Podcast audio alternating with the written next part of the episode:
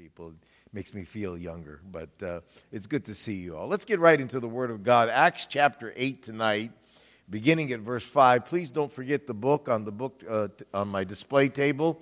I would like to not have to take any of these back to Florida. So if you have a donation, give. If you don't, grab one anyways. And it is the biography of my life and ministry. Acts chapter 8. Uh, would you accommodate me and stand for the reading of God's Word this evening?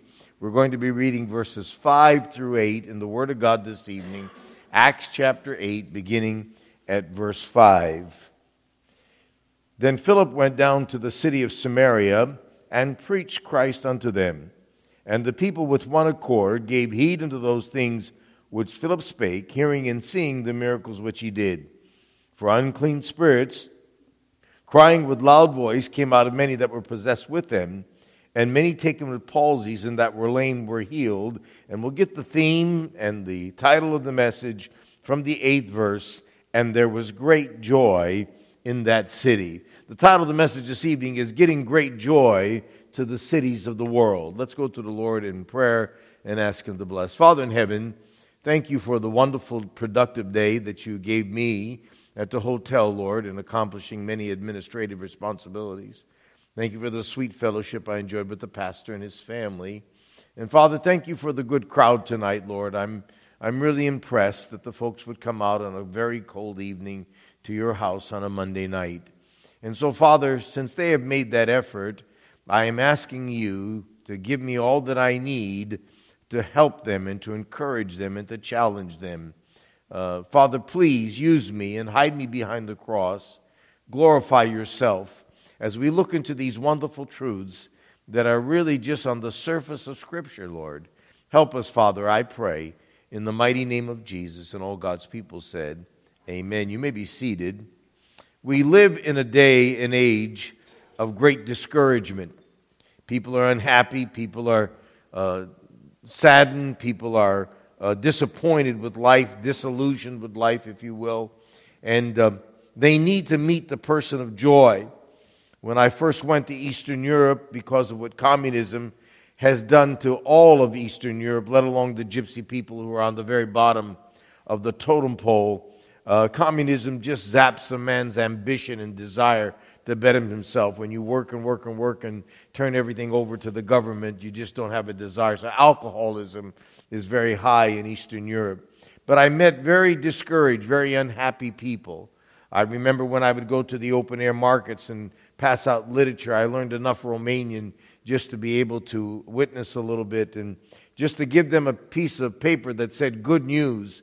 And I'd see their faces smile. They didn't know what was on the piece of paper, but they were hoping for some good news. And so, as, as, as I went to the gypsy villages and saw the poverty and the disease and, and uh, just so downtrodden, uh, they were just people who were not very happy. But we introduced to them the person of joy, the Lord Jesus Christ, and many of them received him and their lives were dramatically changed. It doesn't necessarily mean that it changed their, their, their poverty or it changed their, uh, their food or anything like that, but it did give them uh, the hope of eternal life in heaven. And many of my people uh, may die hungry, but they'll die and go into the bosom of the Lord Jesus Christ. But how does great joy come to a people? We look at our, our chapter our, and our verses that we read for the message, how that great joy came to the city of Samaria. I believe outlined in these passages of Scripture are, is a pathway, a process, a prescription, if you will, that if we will follow it, we will see how great joy comes to a people. Now, if you notice in verse 5, Philip went down to the city of Samaria. Now, if you know anything about the Samaritans, they were the half breeds of the Jews that the full blooded Jews did not want to associate with. They had polluted the Jewish bloodline and uh, were worshiping everything but the true God. And uh, they were, matter of fact, it says in John chapter 4, verse 9, that the Jews have no dealings with the Samaritans.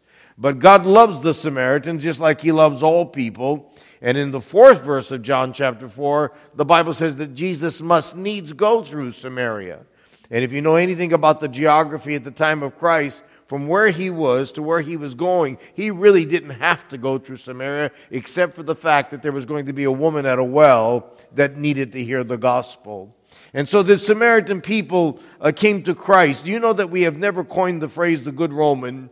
We have never coined the phrase the good Jew, but we have coined the phrase the good Samaritan, have we not? And as you study Scripture, you see Christ using the Samaritans as an example of true faith many, many times.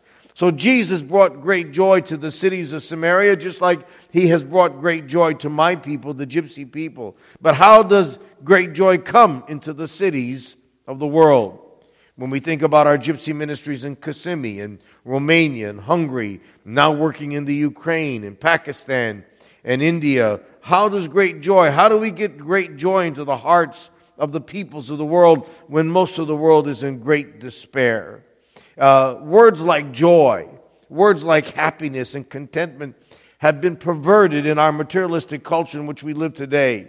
But I want to look at our text verses and with a short runway, see how great joy comes to the cities of the world. Now, let me say this I'm no theologian, uh, I'm a surface preacher, but there's enough good stuff on the surface of Scripture that we can be edified.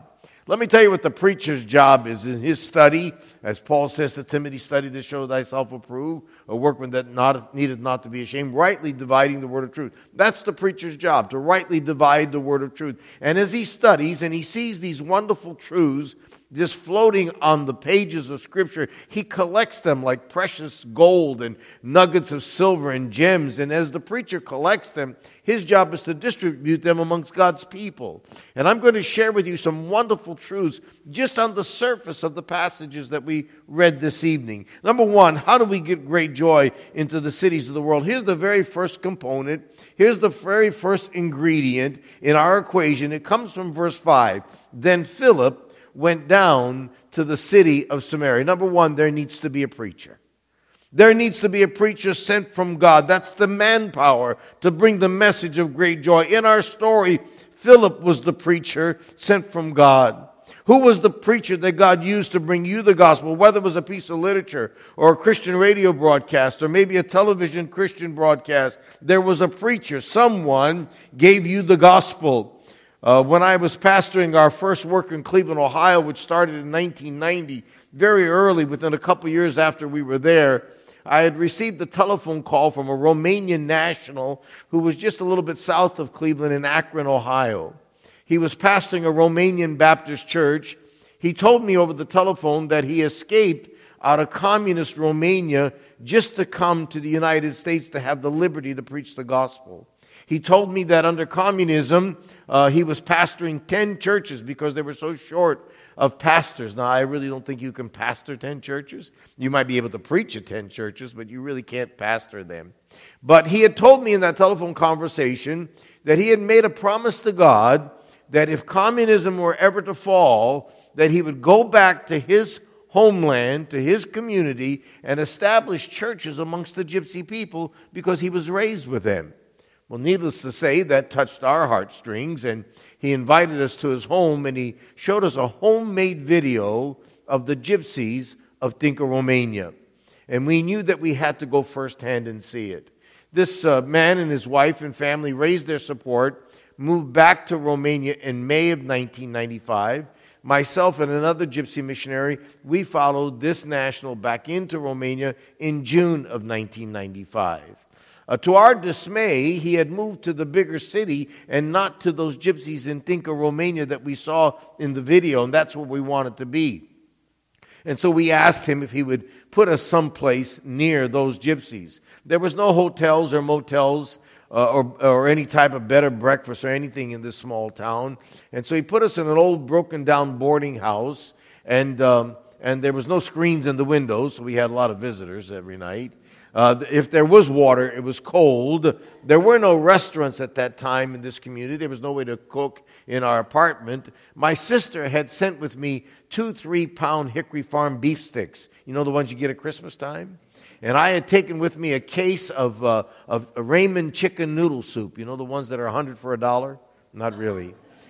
And I took those because they were light, you know. And I took a collapsible sterno stove. I didn't know you couldn't take sterno on an airplane, but I did. And that's what we had. We had beef stick and ramen noodle soup, and, and we'd get some of the fresh grown tomatoes, some of the greatest tomatoes I've ever eaten anywhere in the world. And we'd get some of the fresh baked bread from the bakeries, but we didn't care about food. We didn't have a car. We didn't care about living conditions because we were there doing Acts chapter 2 mission work. And so the missionary lived, the, the national lived uh, about 40, 50 miles from us, so we didn't see him very often. And, but myself and the other missionary, we would just grab our backpacks and we'd walk off to different villages. Now, there's no such thing as a gypsy village or a gypsy town. Every village or town has a parcel of land that was given to the gypsies by the communist government. Matter of fact, you saw it in the video yesterday, some of those parcels of land. Always on the outskirts of town, near the dumps, near the, near the railroad tracks, and keep them out of mainstream society. So when we went to the smaller villages, it was easy to find that parcel of land where the gypsies were. We ministered to them. We saw many come to Christ. But we wanted to get to the gypsies that were in the video and that was in the town of Tinca. But town was a, uh, Tinca was a town of 5,000 people, and it wasn't quite that easy to find that parcel of land that was given to them by the communists. I spoke no Romanian, so I couldn't ask a national, but by the sovereignty of God, as I entered the town, there was a small gypsy boy, about six or seven years old. He was gazing into a storefront window. And I walked up to him and I said in the gypsy language, Kaile Roma, which means, Where are the gypsies? Now, there's no way he could have known that we were Baptists or preachers or missionaries. We had nothing visible to know that. Our Bibles were in our backpacks. But by the sovereignty of God again, he led us by the hand clear across town. We never would have found this parcel of land on our own. Clear across town, and he came to a small one room house. Now, when I say a small one room house, I'm talking about a house that's 12 foot or uh, by 12 foot or 14 by 14 foot. When he came to the door, he didn't knock. He just pushed the door open and tiptoed in very quietly. I looked to the missionary that was with me and I said, I think we should walk in the same way. And as soon as we entered this room, we saw right away why he had entered quietly. No one lived in this house. This house was specifically designated as a house of prayer, and gypsies would assemble there to pray. And he had tiptoed quietly because there were 10 or 12 gypsies on their knees in a circle praying, they did not know we had entered. I want you to see the sovereignty of God again. Gypsies are bilingual all over the world. They speak the indigenous language of the host nation. And of course, their native tongue Gypsy, as I speak English and Gypsies. And I heard a Gypsy man praying out loud, and had he prayed in the Romanian language, I wouldn't have understood a word of his prayer. But the sovereign father had him pray in the Gypsy language. And this is what he prayed. He prayed, God, send us someone. Send us someone to tell us the truth of the gospel, for we are very confused. Now, to understand that prayer, the year is 1995. Communism had fallen six years prior. And in those six years, every cult and his brother was coming from the West, confusing these primitive people, telling them that if they ate pork, they couldn't go to heaven, telling them that if they didn't worship on Saturday, they couldn't go to heaven, and telling them that if they didn't speak in tongues, they couldn't go to heaven. And you know the faiths that go behind those doctrines. He was genuine in his prayer. He said, Amen. He stood to his feet and opened his eyes, and I was standing right in front of him. I want you to see the sovereignty of God again. I'm, I'm four generations away from Eastern Europe, 5,000 miles away, separated by a little pond called the Atlantic Ocean, and I spoke the exact same dialect as those gypsies speak. Being the only uh, bilingual person in my grade school, I often wondered why I was the only kid who spoke two languages, and that day I realized. And as, I, as he stood up, I boldly said to him in the gypsy language, We are the answer to that prayer. How would you like your prayers answered that fast? I presented the gospel to him in the gypsy language. He fell to his knees. Several in that room that were with him fell to their knees and prayed and received the Lord Jesus Christ as his personal Savior. He was a professional accordion player by trade and would take his accordion to the prayer meetings to play Christian songs before they pray. Gypsies are very emotional people. They laugh hard, they cry hard, they fight hard, and they celebrate hard. And he grabbed his accordion. We went on the dirt roads of Tinca, Romania. There he began to play some songs. Before you know it, gypsies were coming from all over the community. I think they thought there was a party going on. And there on the dirt roads of Tinca, Romania, I preached the gospel again. Several were saved. We had our first baptism of August of that year, and the nucleus of the Manna Baptist Church of Tinca, Romania had been established. The man that I heard pray and led to Christ is a man by the name of Gitza Feketa. He is now the national pastor of four of our churches. There needs to be a preacher. We were the preachers in 1995, and the preacher must obey the call of God upon his life. Isaiah chapter 6, here's what Isaiah says. Also, I heard the voice of the Lord saying, Whom shall I send and who will go for us? And he said, Here am I. Send me. Didn't God know that Isaiah was going to be the one to answer that call? But God wanted Isaiah to volunteer. God wanted Isaiah to answer that call. There needs to be a preacher, and the preacher must be sent. That's what missions is about, isn't it? Sending the preachers to the places of the world that don't have preachers. Romans chapter 10, verse 14 and 15 says, How then shall they call on him in whom they have not believed? And how shall they believe in him whom they have not heard? And how shall they hear without a preacher? And how shall they preach except they be sent? As it is written, How beautiful are the feet of them that preach the gospel of peace and bring glad tidings of good things. When I was an assistant pastor in Ohio, my pastor was six foot seven inches tall. I literally looked up to him. He wore a size 13 and a half triple E shoe. And sometimes when he would go behind uh, the platform to prepare to baptize, I'd follow him and he'd sit down on a chair and I'd untie those 13 and a half triple E shoes. And I'd pull off the, his socks off those 13 and a half triple E feet. And I'd see those feet, and you know what would go through my mind? Romans chapter 10, verse 15. How beautiful are the feet of them that preach the gospel. There needs to be a preacher.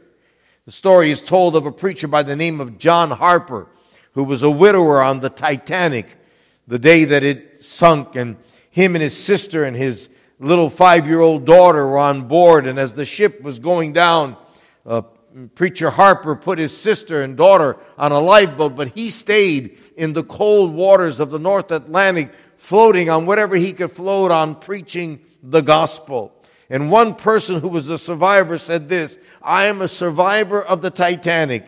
I was one of only six people out of 1,517 to be pulled from the icy waters on that dreadful night. Like hundreds around me, I found myself struggling in the cold, dark waters of the North Atlantic.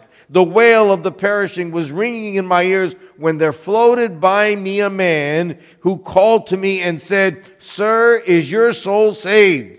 Then I heard him call out to others as he and everyone around me sank beneath the waters. There alone, in the night, with two miles of water under me, I cried to Christ to save me. I am John Harper's last convert. There needs to be a preacher.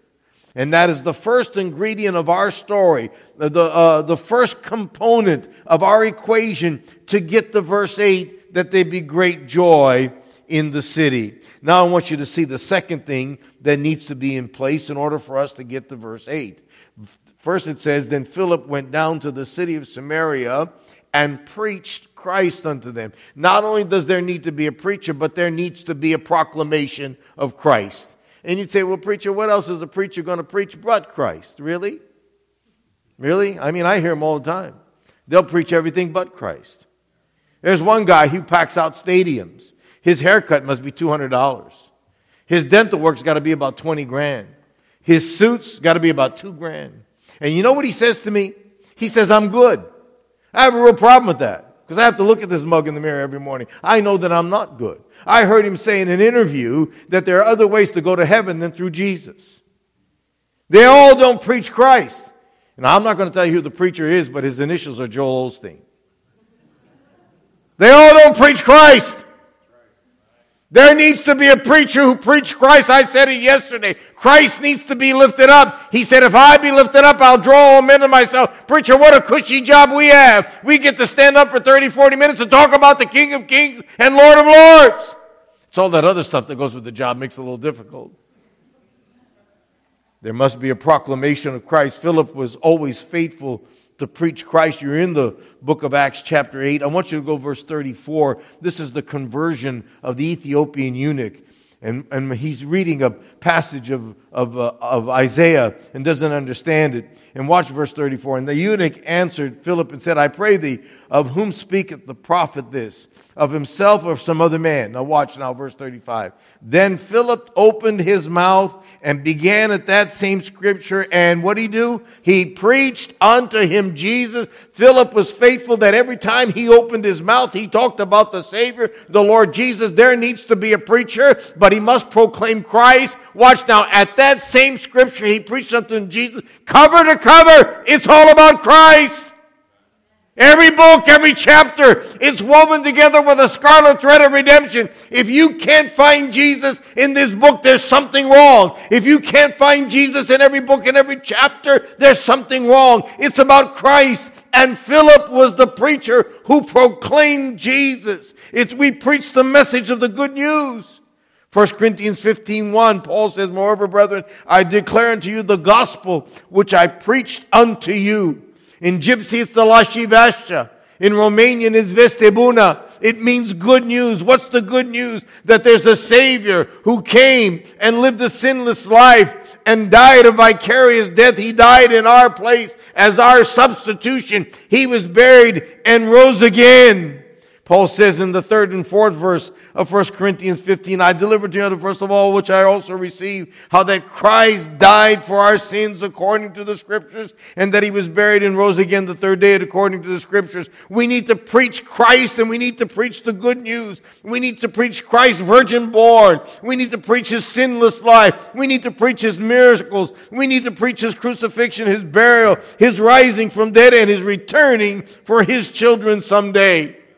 And I know what you're thinking. You, you're probably saying, Oh, you Baptist preachers, you've been preaching about the coming of Jesus for 2,000 years. Yes, we have. And we're 2,000 years closer than the first sermon. He's coming. It is the message of Emmanuel. That's my favorite name for Jesus. Emmanuel, God is with us. It is the message of Christmas. Luke 2:11 For unto you is born this day in the city of David a savior which is Christ the Lord. It is the message of God's glory. That's Luke 2 9. And lo, the angel of the Lord came upon them, and the glory of the Lord shone round about them. It is the message of great joy, and that's what we're talking about tonight. Verse 10 of Luke 2 says, And the angel said, And fear not, for behold, I bring you good tidings of great joy. It is the message of praise to God. Verse 13 of Luke 2 says, And suddenly there was with the angel a multitude of the heavenly hosts praising God. It is the message of God's peace the 14th verse of Luke 2 says, Glory to God in the highest, and on earth peace, goodwill towards men. It is the message of God's light. Verse 9 says, The glory of the Lord shone round about them. Do we have great joy? Are we preaching the message of good news? Are we preaching Christ? First of all, there needs to be a preacher. Second of all, there needs to be a proclamation. But now I want you to see the third component. Look with me at verse 6. And the people, with one accord gave heed to those things which Philip spake, hearing and seeing the miracles which he did. First, there needs to be a preacher. Second, there needs to be a proclamation of Christ. And then thirdly, there needs to be a people who are obedient to the messenger and the message. And I've entitled, subtitled this point, The Missing Link. Folks, could you imagine if God's people would do everything that God has told us to do of what this world could possibly be like. Now, don't get me wrong. We live in a sinful world. We live in a cursed world, and there's always going to be problems. Job said, Man is born full, few of days and full of trouble. But the truth of the matter is, do you really think we've done our job? Do you really think we've reached this nation? Have we really reached this, this, this community, your community, with the God? Have we saturated the workplace where we work? Have we saturated our schools? Have we saturated our community? Are we really an army? Are we really an do because it's a war? Is it not? Is it not a war? And what lies in the balances? The souls of men and women and boys and girls. Souls that will spend eternity in hell forever and ever and ever without any hope of redemption. And according to the Bible, there's a man who's still crying out for a drop of water. And he became evangelistic, didn't he? Help me. Send him to my five brothers, lest he come to this place of torment. His evangelism was a little too late, wasn't it? If we would really be the people that you unite with the man and the message, unite with the preacher and the proclamation, we could do great and amazing things. The people of Samaria united with Philip because he preached the right message. They united with Philip because he preached the truth. They united with Philip because he preached God's word. They united with Philip because he preached Christ. They united with Philip because he preached with God's power. Watch now. They united with Philip because his life matched what he preached. And they united because they witnessed the power of God. They paid attention to what the preacher said and what the people did and what the preacher did. And they followed the man sent from them and they got saved. And what was their great joy in that city? And the Bible teaches that when a sinner gets saved, there's great joy in heaven. Luke chapter 15, verse 7 says, I say to you likewise, joy shall be in heaven over one sinner repented more than 99 just persons which need no repentance. The 10th verse of Luke 15 says, Likewise I say to you, there is joy in the presence of the angels of God over one sinner that repented. Let me ask you, who do you think celebrates in heaven first when a soul gets saved? None other than the person of Jesus Christ. Joy in heaven. And like spontaneous combustion, when Jesus is happy, all of heaven is happy. Amen? Now, I know the saying is, Mama's happy, everybody's happy. That's here. In heaven is Jesus. There needs to be a preacher. There needs to be a proclamation of Christ. There needs to be a people who unite with the man and the message. But watch now, we're not at verse 8 yet, are we? Help me, church. We've covered verse 6, we've covered verse 5. Verse 5 tells us we need a preacher. Verse 5 tells us we need a proclamation of Christ. Verse 6 tells us we need a people. But before we get to verse 8, we got to cover verse 7. Quiet in here, and you're not looking at your Bibles. not because it's numerical, but by the design of God, 7 comes before 8. There are three components that need to be put into the equation a preacher, a proclamation of Christ, and a people who unite with the man and the message. And we get to verse 8. Help me. Help me, class. Right? But watch now. There's one component that needs to be taken out of the equation. The lights are on, but nobody's home. Look at verse 7. For unclean spirits Crying with loud voice came out of many that were possessed with them, and many taken with palsies and that were lame were healed. And there was great joy in that city. Here's the fourth point. Here's the component that needs to be taken out. First, there needs to be a preacher. Second, there needs to be a proclamation of Christ. Third, there needs to be a people who unite with the man and the message. And the fourth thing that needs to come out of the equation, there needs to be a pulling down of the strongholds of Satan.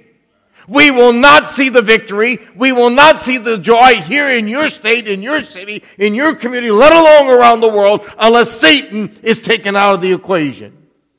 And you say, Oh, Brother Stevens, you, you work with the gypsy people. They're, they're demonically controlled. I, we understand, but we don't have problems with demons in America. Really? You know what we do in America? We camouflage it. We cover it up. We dress it up. My people of the, are of the earth. They can't hide it. What you see is what you get. They're people of nature. But maybe if there's a preacher with a proclamation of Christ and a people who unite, watch now, they become an entity. They become a power that the demonic world just cannot take. And when Satan is taken out of the equation, there's verse 8 there's great joy in that city. Now, don't, don't anyone doubt my patriotism. I love this nation. It doesn't get any better than the US of A. In all its imperfection, it doesn't get any better than the US of A. And I've been around the block a couple times, 24 different countries. But you know what we've done in America? We haven't taken Satan out of the equation, we've put Satan into the equation. I'm tired that when there's a mass shooting at some school, someone gets in front of a microphone and a reporter and says, Where's God? Well, you kicked him out of the schools a long time ago. What do we expect? But when the preacher does his job, and when Christ is proclaimed, and when the people unite, watch now, together we become a power we become an entity that Satan and the demonic world cannot control. You said, preacher, is there really de- demons? They, do they really uh, uh, get a hold of people's lives? I preached at a church in Timișoara, Romania. The national, the uh, missionary is Pete Heisey. Pete Heisey is a dear friend of mine. Pre- we had a revival, and I preached that night, and there was a woman sitting uh, way in the back. She was all dressed in black. I thought she was mourning. But during my sermon, I watched her grab the chair in front of her and she began to rock that chair. At the invitation, she came forward. She knelt to my left, and Brother Heisey went to deal with her. He said when he got there, she was just shaking and shaking and shaking. He presented the gospel to her, and she got saved. Her name was Maria Bogdan, and she was dressed in black because she was the local witch. And Maria Bogdan got saved, it was a week's revival, and she was at, she was the first one at the door every night. She got baptized. She didn't wear black anymore. She became productive in the church, and now she's in heaven. I preached in Vidin, Bulgaria, a town of 80,000 gypsies. They run everything but the police department and the hospital. I preached on the streets. Hundreds of gypsies came out. They were all on one side of the street. We were all on the other side of the street with our team. Pastor Gitza Fekete was there. He was preaching then. And I gave the invitation, and a woman in her mid 20s, almost right in front of me, stood up, got halfway into the street. I watched her eyes roll back into her head. She fell to the ground, her arms to her side. She began rolling. You couldn't duplicate the way she was rolling. Pastor Fekete ran out to deal with her while I continued the invitation. Later, he told me that when he got to her, a masculine voice was coming from within her. And as much as a woman tries to talk like a man, she still sounds like a woman. And then we prayed. All of our team all prayed. While Pastor Gitza was with her. Later, he told me that she came to her senses. He presented the gospel. She got saved. She jumped up in the air. She threw her arms up and said, I'm finally free. I'm free at last. She was demonically controlled. People knew that she was demon possessed. I work with fortune tellers. I work with prostitutes. I work with thieves. I work with drug addicts and alcoholics. I work with the what we would think in the world the lowest of the low, but God still loves the lowest of the low. But when there's a preacher and a proclamation of Christ and a people unite, we pull down the strongholds of Satan. Now, here's what we underestimate in the local church the power and the authority that God has given to the church. We underestimate that power. Who did he give the keys to the kingdom to?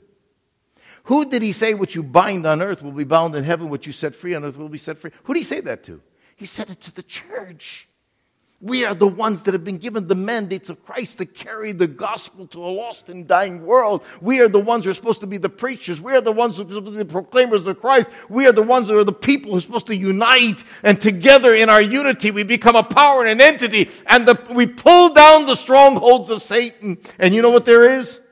Verse 8 great joy in that city. Let me give you the verse to support the fourth point. 2 Corinthians chapter 10 verse 4 and 5.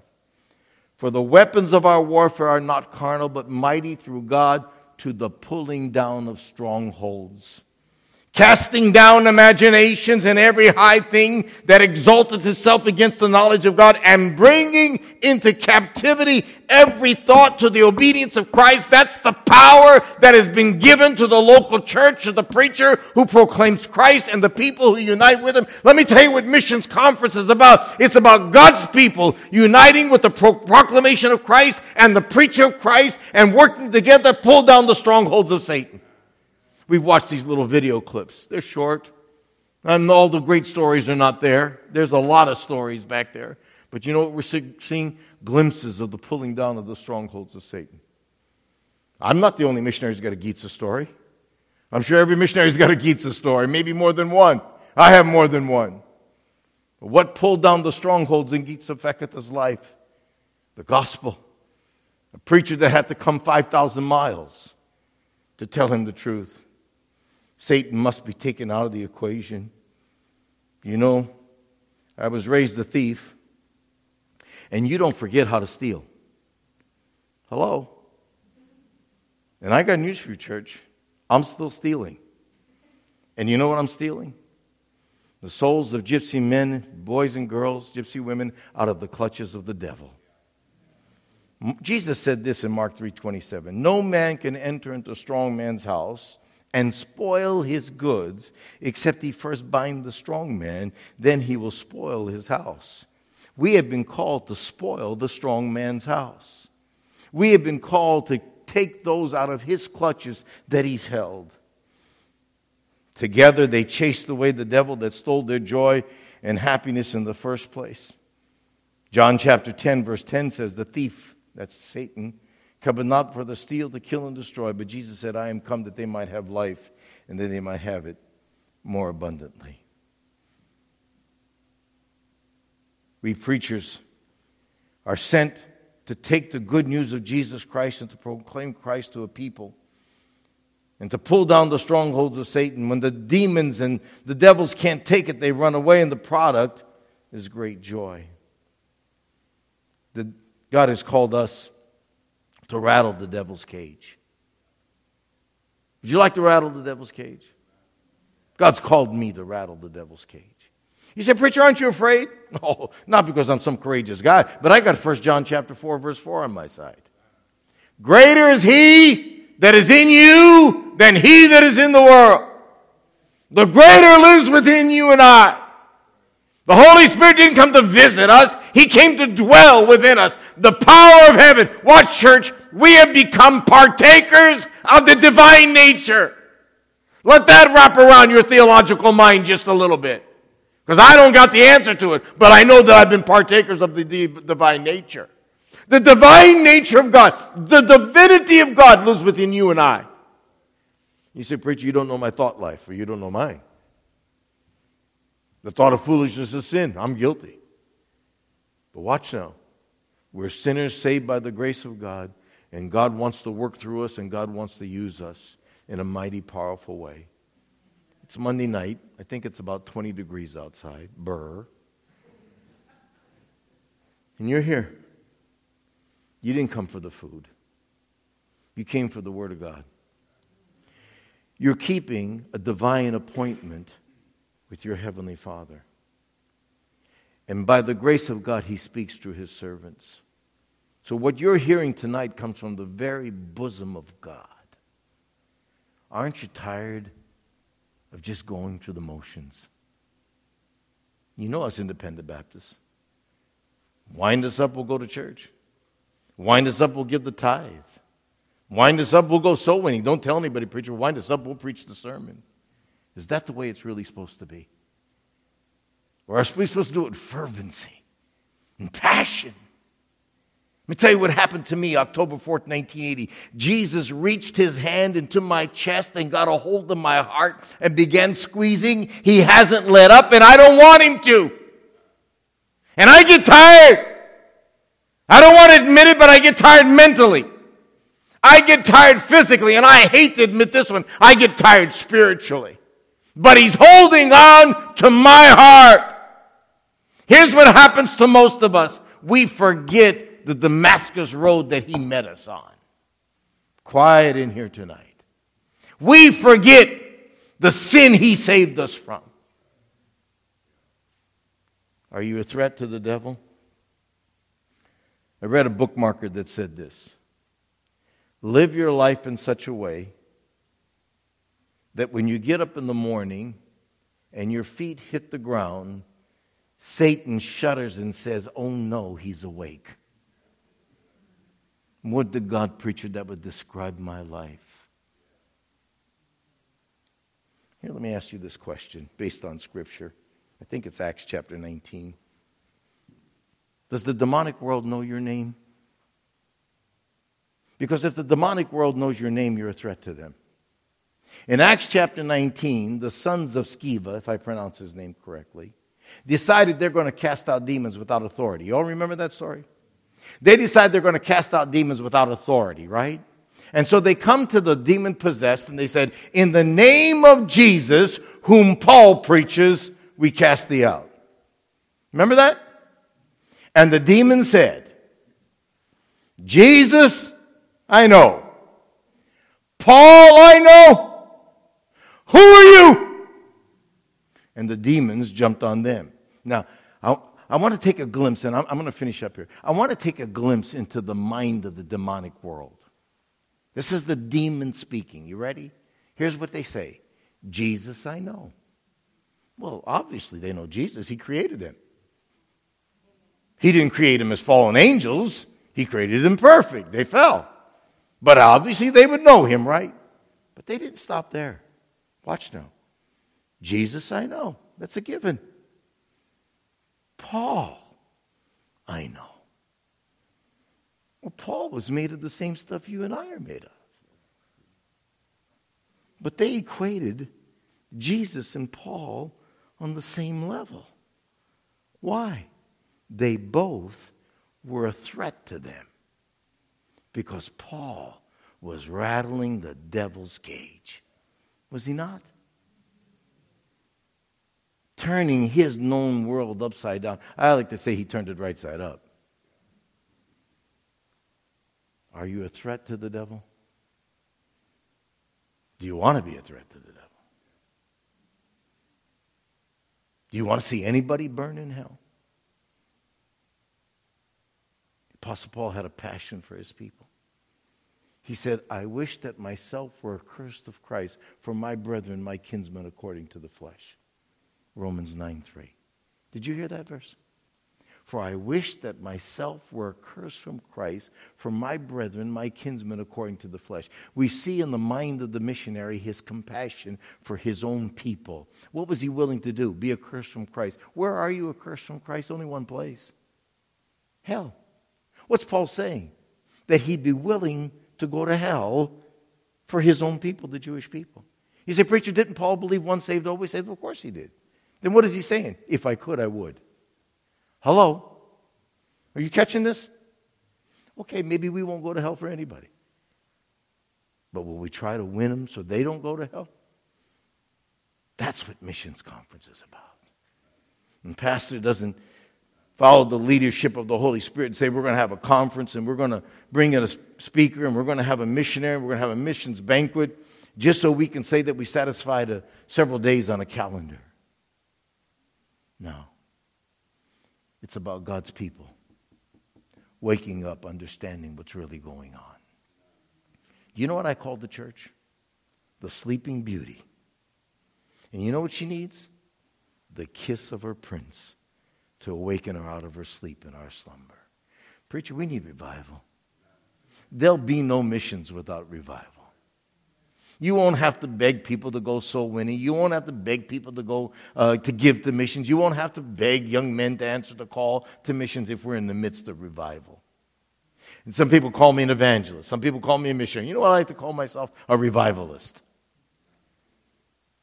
To pump life back into the church by the blessed Holy Spirit. There was great joy in that city. How did it happen? The components are there. God doesn't put words in in the Bible just to fill up pages. Then Philip went down to the city of Samaria. There was a preacher. He preached Christ unto them. There was a proclamation of Christ. And the people with one accord. And verse 7 unclean spirits crying with loud voice came out of many that were possessed with them. There was the pulling down of the strongholds of Satan. And verse 8 says, And there was great joy in that city. It's all right there. The whole plan laid out by God for us. What do we need to do? We need some more preachers. We need preachers to proclaim Christ. We need the people to unite with the man and the message.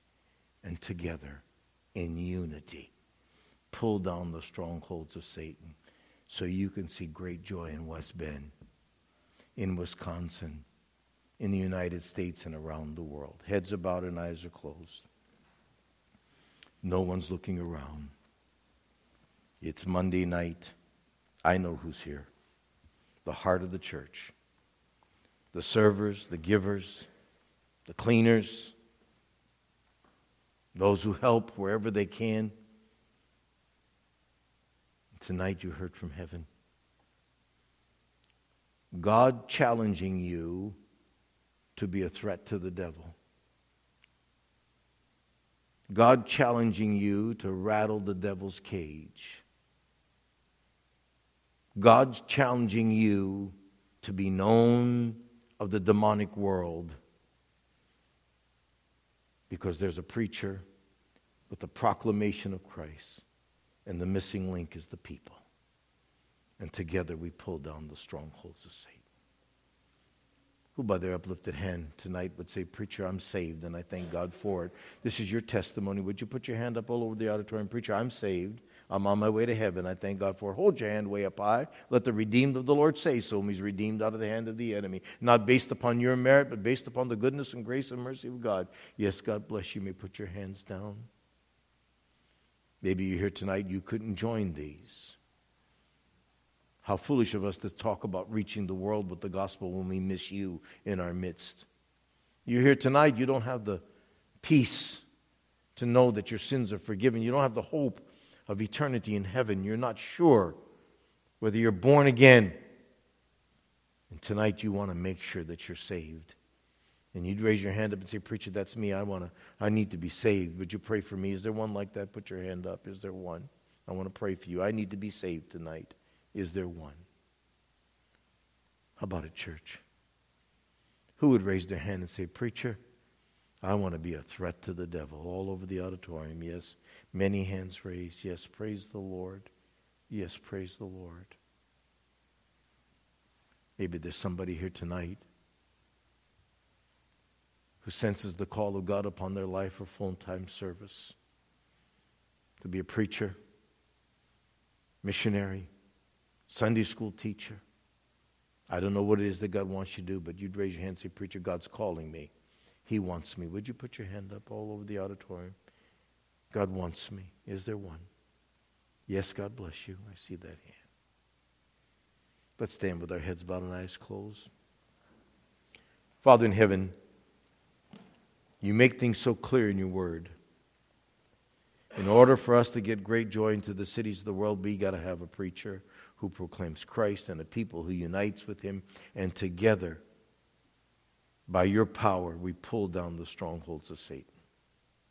Father, there are many hands raised tonight who openly confess that they want to be a threat to the devil. They want to snatch souls out of his clutches. They want to bind the strong man so they can spoil his house. And tonight we understand the authority and the power that you've given to the local church. You gave us the keys to the kingdom. We underestimate that. Father, help us to be an entity and a power. It's not too late, Lord, to reach our communities. You said, Work while it is day because the night comes when no man can work. The lights are still on. We still have opportunity. Not to change the economics, not to change the politics. That's not what we're here for. But to change the condition of a man's soul from lost to saved, from condemned to redeemed. Help us, Father. Help us to come to these altars tonight and to present ourselves to you and say, God, here I am. Use me, send me. In my world or the world, use me, Father. Bless this invitation, we pray. In Jesus' name.